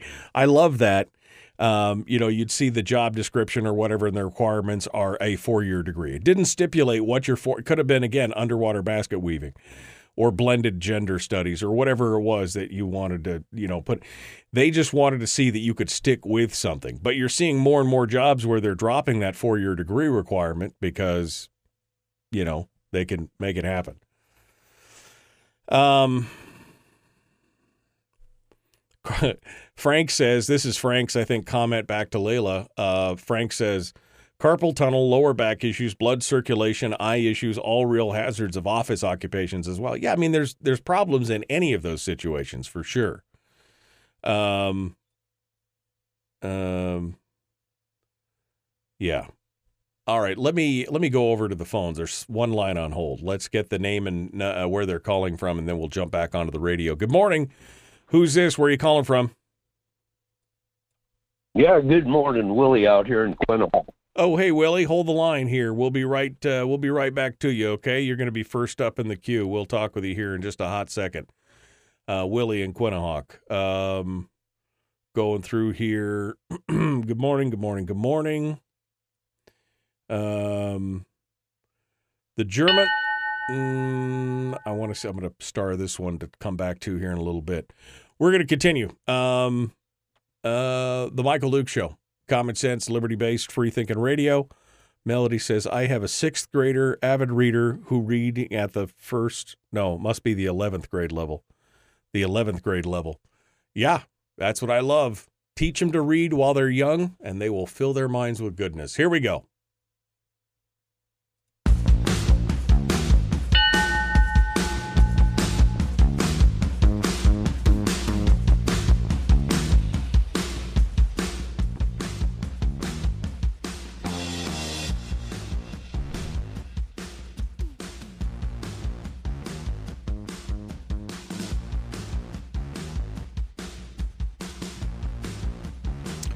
Okay, continuing now, this Monday edition of the Michael Duke Show. I hope you guys are ready for a great week. It's going to be a great week, I guarantee it. I mean, I'm just in my mind, I'm wishing a great week for you. We're talking about education. We just talked with Emma Camp from Reason Magazine in hour one about how college enrollment is down and why that's a good thing. And basically, what she's saying is the split out to trade schools and voc ed schools and things like that are definitely more helpful to a lot of people than going and getting a four year degree and going into tremendous debt for something that you'll never use. Willie is listening to us out in Quinhagak uh, on the interwebs, and he has called us up this morning. And uh, let's see what he has to say. Good morning, Willie. What's on your mind? Oh, good morning. A couple of little item, items here. I'm getting tons of feedback, so if I stutter or stop, that's what it is. I'm trying to talk through it. Um, first off, I I really enjoyed listening to Emma, and what I see out here in the bush is they build a $30 million school in the middle of nowhere in a village for the kids, and there's no home ec, there's no shop class, and I really believe it's because those types of teachers figured out that there's a lot more money to be made by actually going hands on and twisting wrenches or going to work cooking somewhere what there is hanging around for shop classes. So they they the least the least practical place to prepare a kid for nothing but college is out here in the bush because these kids aren't tuned into it. They're tuned into subsistence living, fixing their own snow goes and whatever. But anyway, what I'm my main interest here today is we're hearing all about sales taxes in the legislature. And once the governor starts pushing a sales tax, I know that they're actually pretty real for a change. And I'm going, don't give me a 1%, don't give me a 2%, give me a 3% and sales tax because in Bethel, Dillingham, they already have six percenters. Um, you might as well collect enough sales tax at one time that you can completely cover the deficit that they have going. The Senate originally started out with a $900 million deficit of just add-ons they wanted to add. The House is at over 600 million right now. Um, the governor's 1% I read was a positive gain of maybe 460 million, and that was before they had to hire people and, and it was just a, it was an it's not a net gain. That's what I'm trying to say. So put enough money there that you can actually cover all of the proposed spendings. But don't talk to me about a sales tax or any other tax until you can tie it in with a guaranteed PFD that's constitutional. I need to see what I'm getting. In other words, like Lyman Hoffman, so famous for saying the PFD is is first priority, and then you tax to the level of government spend, and that's exactly right, Lyman. One time I agree with him. You know, um, let's get our spending in line here, and let's also make sure that when you start telling somebody in Bethel or Dillingham that now you're paying 9% tax for everything that you're buying for whatever they don't exempt, you need to have a guarantee that they're getting something back out of this. Now, the Senate wants Lyman on uh, never follows through. He talks out of both sides of his mouth. So what's he doing in the Senate right now, along with all of his other buddies? They're pushing this 2575 um, PFD plan. Well, 25%, let's just say it's $4,000, which is kind of what they're calculating the PFD to be. That's a $1,000 PFD. You want to give me $1,000 PFD that's going to be statutory, which they can turn right around next year and change. No, that ain't cutting it because a thousand bucks is not even going to cover the 3% that you're adding on out here. Gas, gas in the villages right now runs anywhere from seven bucks to twelve bucks a gallon. Right, and right. That's a people buy a lot. Yeah, no, You know? no, I, and I agree with you, Willie. I mean, I think that uh, you know the if if you're gonna if you're in for a penny, you're in for a pound. But before I see a tax, I definitely want to see, if nothing else, I want to see a spending cap. I want to see a limit on what you can spend to begin with, and I definitely would like to see a constitutionalizing of the PFD, whether that's the full PFD, which is what I really want, or even uh, a 50 50 PFD, if that's what it takes.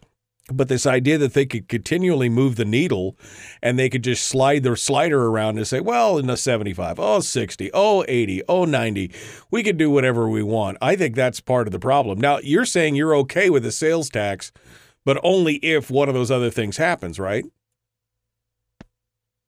Actually, what I've been writing to all the legislators, and the reason I'm talking right now is because I know they're transcribing all this in Juneau. you know, pretty handy. I'm getting to a whole lot of legislators right now, besides our normal that listen to the program. But yes, I want to see what I'm asking for in in the. You see it on my posts on Facebook. If anybody sees that post in a lot of places.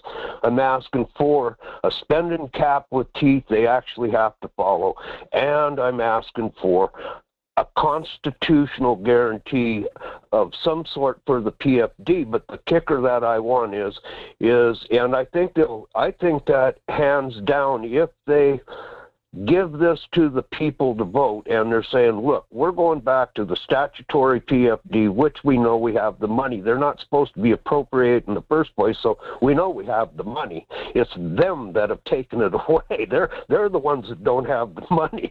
Um, we do because it's supposed to already come straight from the corpus to us right straight bypass them. I want to see that and if you, you know that your family is going to pull four, a full four thousand bucks a piece in your PFD, that three percent sales tax is not going to hurt you. In fact, you're going to be money ahead.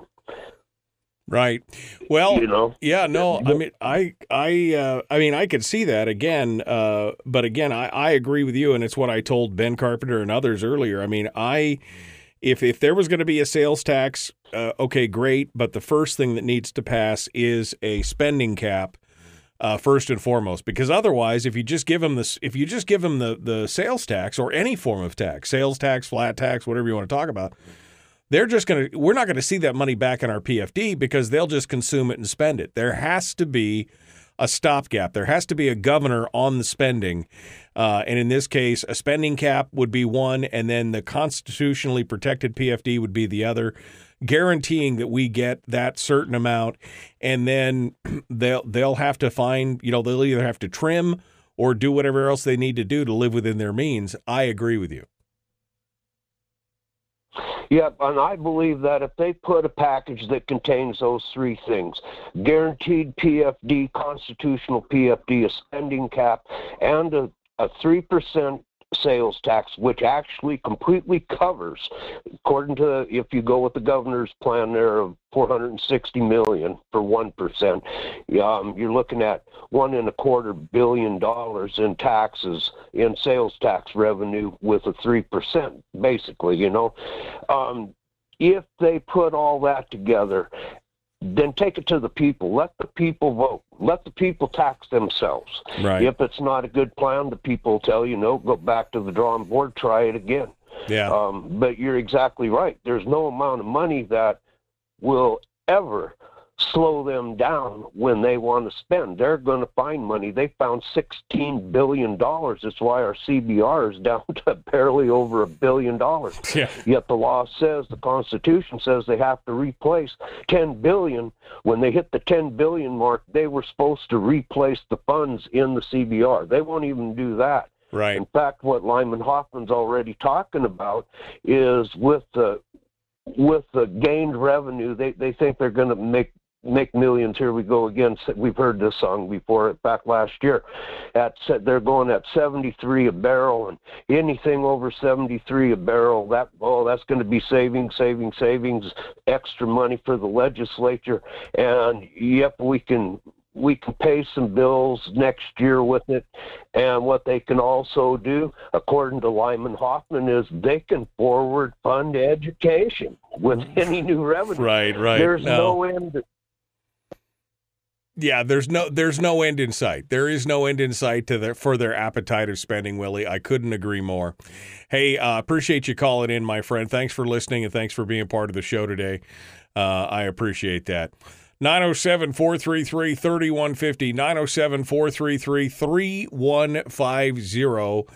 I'd love to hear what you guys have to say. Uh, we've been talking about, uh, well, Willie was just talking about sales taxes and stuff, but before that, we were talking about college and we were talking about there is a place for it, but it's not, should not be for everybody. What I used to call a lot of times on this program, the big lie. The big lie. Emily uh, in the chat room on YouTube says, Unfortunately, I've been disparaged for not having a college degree.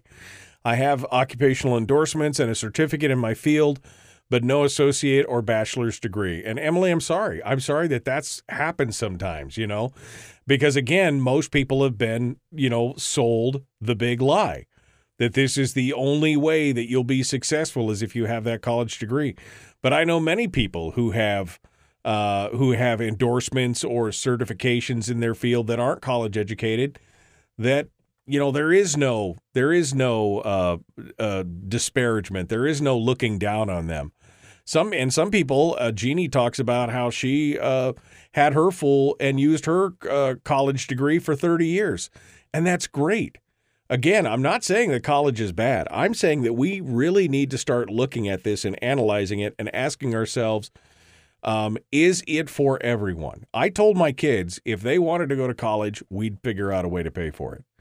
If they wanted to go to college, we'd figure something out and we'd do it. But that they weren't just going to college to find themselves. If they had a reason or something that they wanted to do, uh, you know, some career path that they wanted to take, we would find a way to do it. We'd make it happen.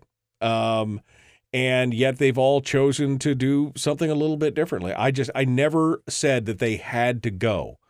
Um, and hopefully, I'm I'm hoping that that helped them. Again, coming out four years from now, couple hundred thousand dollars in debt, not not a way that you really want to start off your uh, your employment career. You know what I mean? You don't really want to start off in the hole a couple hundred thousand bucks. That's for sure. All right. Well, we are coming up on the break, so let's uh, do that. One final segment dead ahead, and we'll see. Uh, we'll see what you guys got to do. We'll be back with more in just a moment. Phone lines are open 907 433 3150. The Michael Duke Show, Common Sense Radio.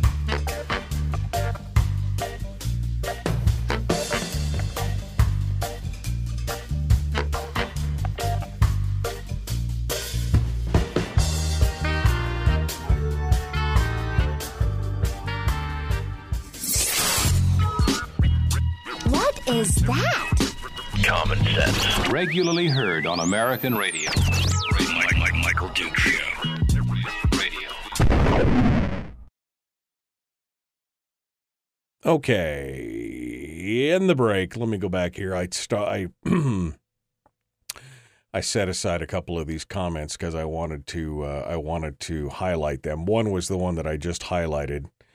Um, let's see. Jeannie says uh, the German model has a lot of depth to it. Vocational or academic tracks. Graduate high school at 16. Choose two years of hospital or military service, then you go to university or trade school on the government's dime. No music programs, no sports programs. All of the extracurricular activities are done, I think, done, done intramural. It's a fantastic systems, but their taxes are 40%. Yeah, I mean, look, there's pros and cons to all this stuff. What I'd like to do is I'd like to look at some of the, you know, I think what we need to do is look at some of the systems and pick and choose. Use the grocery store method, right? We're not going to import the German system altogether because I think, quite honestly, it it identifies those tracks way too young. They're identifying tracks in like grade school, right? I think a lot of kids are still growing and learning and learning how to learn.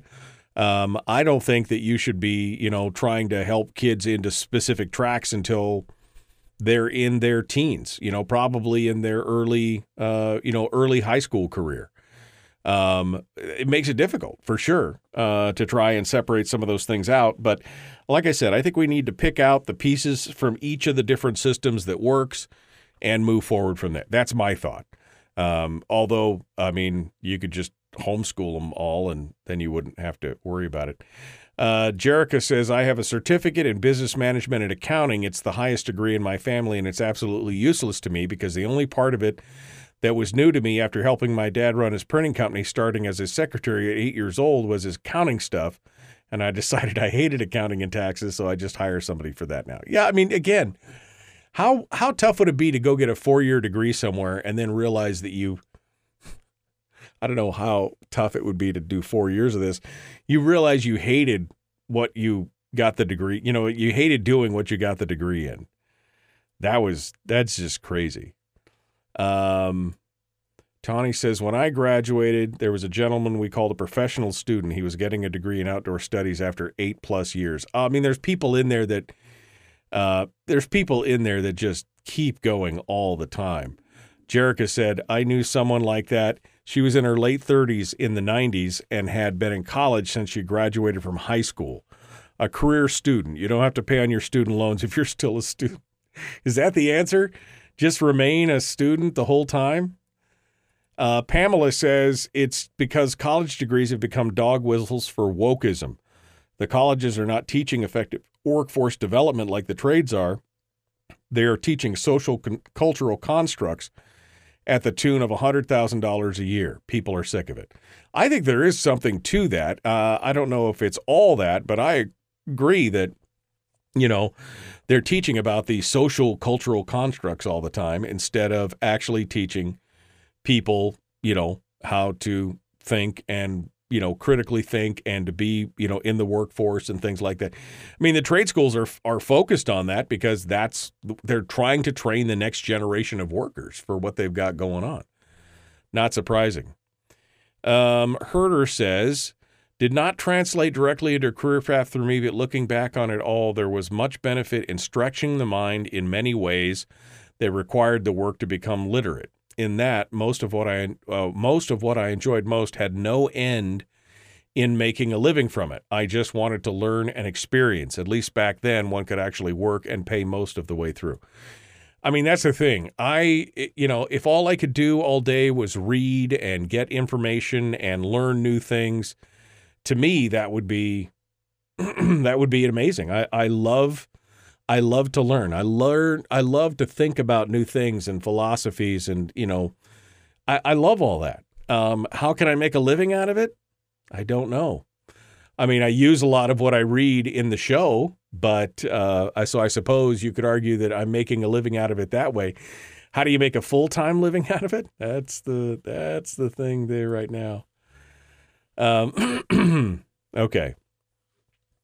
Um, looking, I say, uh, I worked and paid my way through, graduated without any debt, thankfully. However, nearly all the jobs I've had since graduation are related to my field of study. And that's great, David, because that's, again, oh, oh, aren't related. He just said aren't related to my field of study. So he's again proving out that axiom that I was talking about from 20 years ago, where 80% of the people who graduate never get a job in their field of study. That's that's tough. That's tough. Um uh okay. So, there we go. Oh, go when I go to see a doctor, I hope they're educated. Well, yeah, we hope so. Again, I'm not saying that there's not a place for any of those things. I'm saying it's not for everybody. That's what I'm saying. That's the difference. Um, okay. We got to go. Uh, we're going to jump back into it here. The Michael Duke Show. Common sense, liberty based, free thinking radio. Got one line on hold. I see you there, caller. I'll be right to you. Let's get to it. Hmm, now.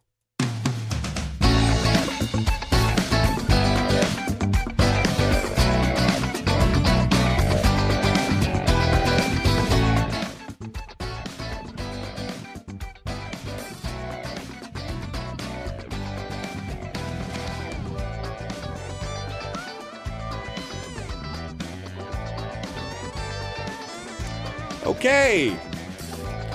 Let's uh, continue on, shall we? One final segment of the show today. I still got a couple of headlines, but we're taking phone calls in the meanwhile because I enjoy that. I enjoy talking to you. Let's go over and see what you have to say. Uh, we'll jump to here. Good morning. Who's this? Where are you calling from? Uh, good morning, Michael. This is Jeff up here in the interior. Morning, Jeff. What's on your mind? Well, having worked in the trade, uh, worked behind some uh, design engineers, and more than one time I've scratched my head wondering, what were they thinking? So just because you got a degree doesn't necessarily mean you have common sense. Well, that's. I mean, that's true. Any ask anybody who's ever tried to change out the spark plugs on a mid '80s Corvette. Yeah, I'm I'm I'm here. Uh, so, I lose you? Yeah, no, I'm sorry. I'm here. I had I muted myself for you for a second. Uh, yeah, ask anybody who's tried to change out the spark plugs uh, spark plugs on a mid '80s Corvette about how engineers are. Uh, you know, so practical. You got to damn near jack the engine out of the engine well to be able to get to the spark plugs. So, I mean, yeah, I, I'm with you on that. Like w- sometimes, you know, it, it, it does happen. There's common sense, and then there's uh, uh, and then there's uncommon sense, right? I mean, when it comes down to it, but there's a place for that, right? I mean, engineers definitely need to go to college. They need to have the higher math. They need to have to understand all that stuff. But it's not. It shouldn't be a requirement for ever. And, and quite honestly, not everybody should be encouraged to go, right, Jeff? Absolutely. You you can have all the design engineers you want, but if you don't have somebody to bend the conduit, pull the wires, pour the concrete, uh, what good is it? Yeah, I, I was having a conversation about two weeks ago with a friend of mine who works at a major aircraft manufacturer in Seattle. You can do the math on that one. Uh, and he said it's just astonishing how some of these engineers are like, uh, they were supposed to put some kind of warning sticker or something on something, and they're like, oh, it needs to just go inside here. And he's like, well, how am I supposed to get inside there? This box has already been manufactured. Well, you know, you just, uh, uh, you just, uh, uh, and he said, yeah, these are the engineers. They're like, okay, you needed to put this on the inside, but you didn't tell us that before we assembled it, you know, kind of thing. So it, it does happen. It does happen. There's the theoretical and then there's the practical. I think many of us are more on the practical side of things. So, all right, Jeff. Well, thank you for your call. I appreciate you calling in. Have a good day. All right, let's uh, go over here. We'll take the next call. Good morning. Who's this? Where are you calling from? Um, Fairbanks, here. This is Charles. I wonder if it'd be a crazy conspiracy to suggest uh, a connection between the failure of banks in the U.S. and crowning some chump in England uh, at the end of the week here. Uh, You you think you think that the crowning of Prince Charles has something to do with the uh, has something to do with the bank failures in the U.S.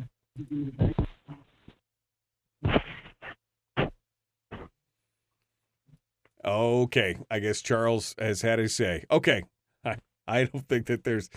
I mean, that was like random thought number three hundred and twelve, but it's okay. It's okay.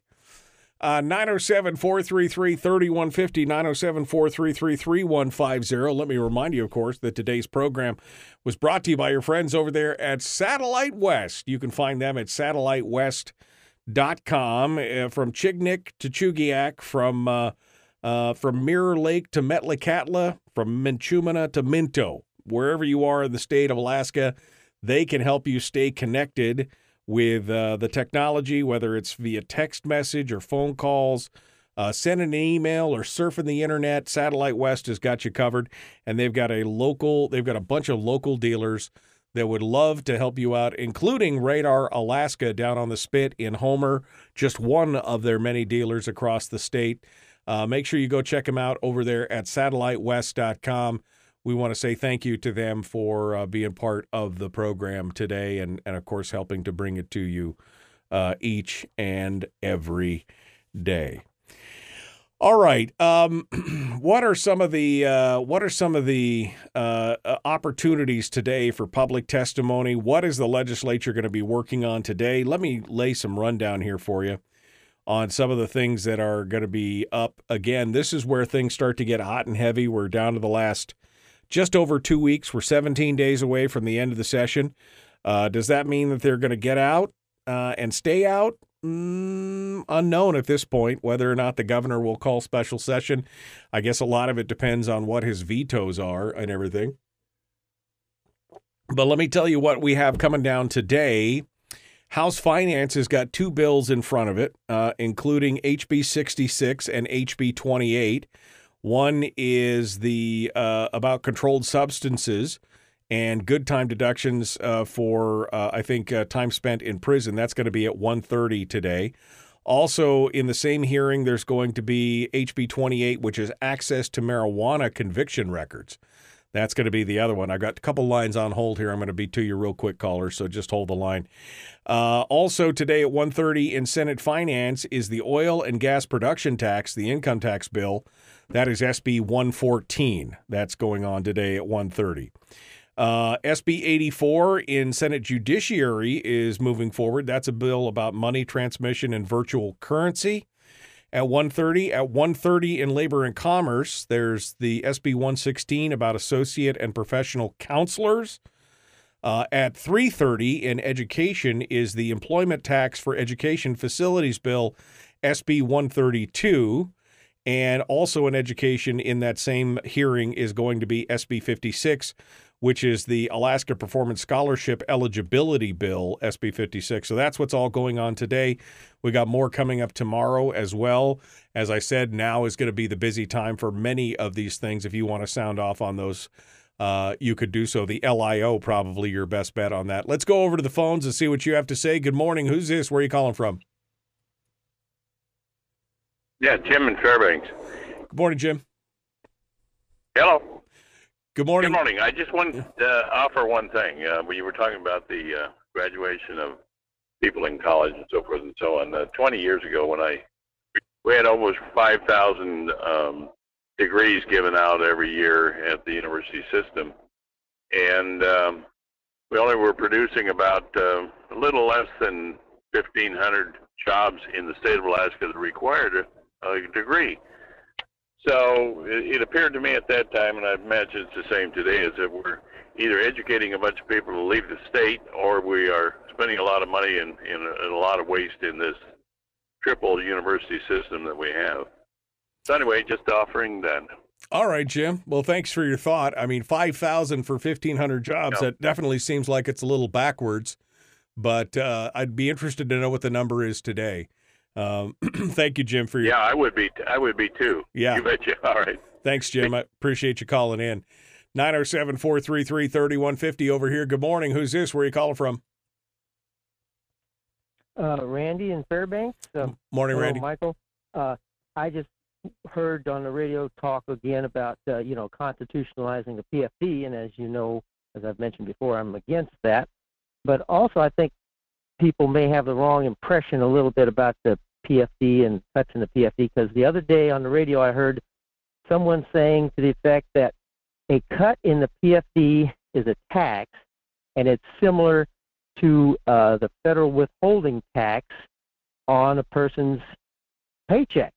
And I wanted to point out that it's completely different from that because when the federal government uh, withholds gov- payment, uh, withholds taxes from your paycheck, what they're doing is they're taking away your individually owned money because your paycheck is money that you have earned and belongs to you even before the company has written it out and sent it to your mailbox or whatever.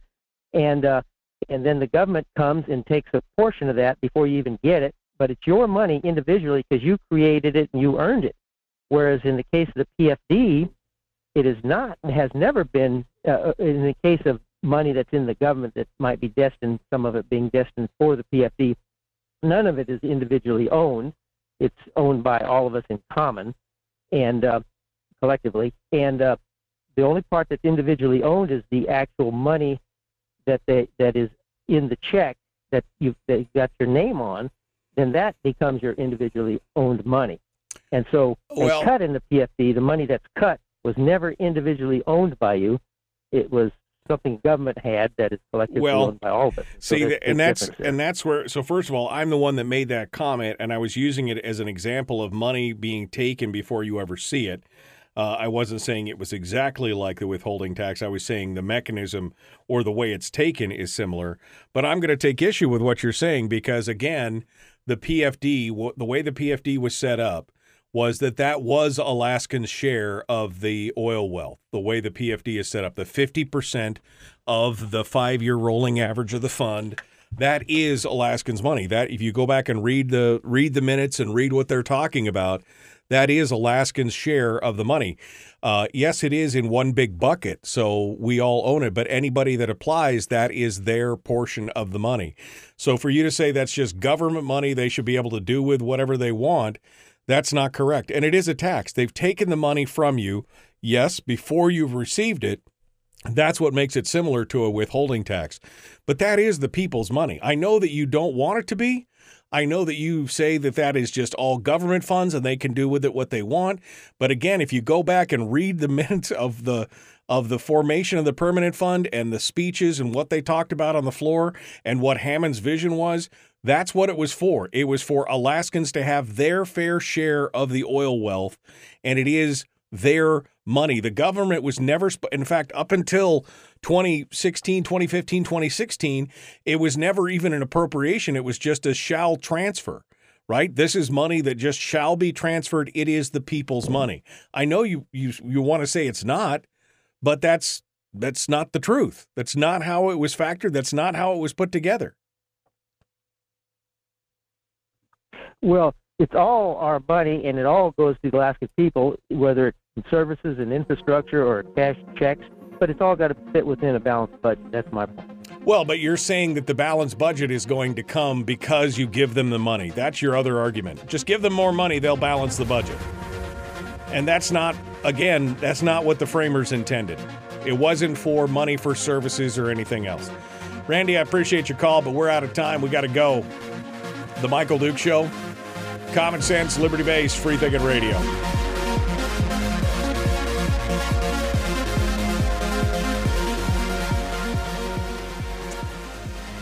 All right, my friends.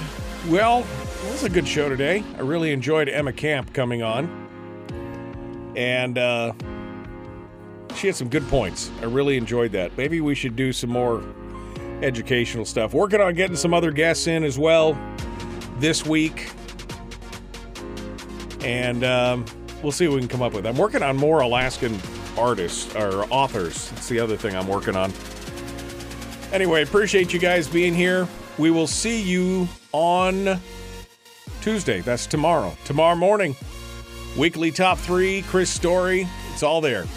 The Michael Duke Show. Common sense, liberty based, free thinking radio. Be kind, love one another, live well.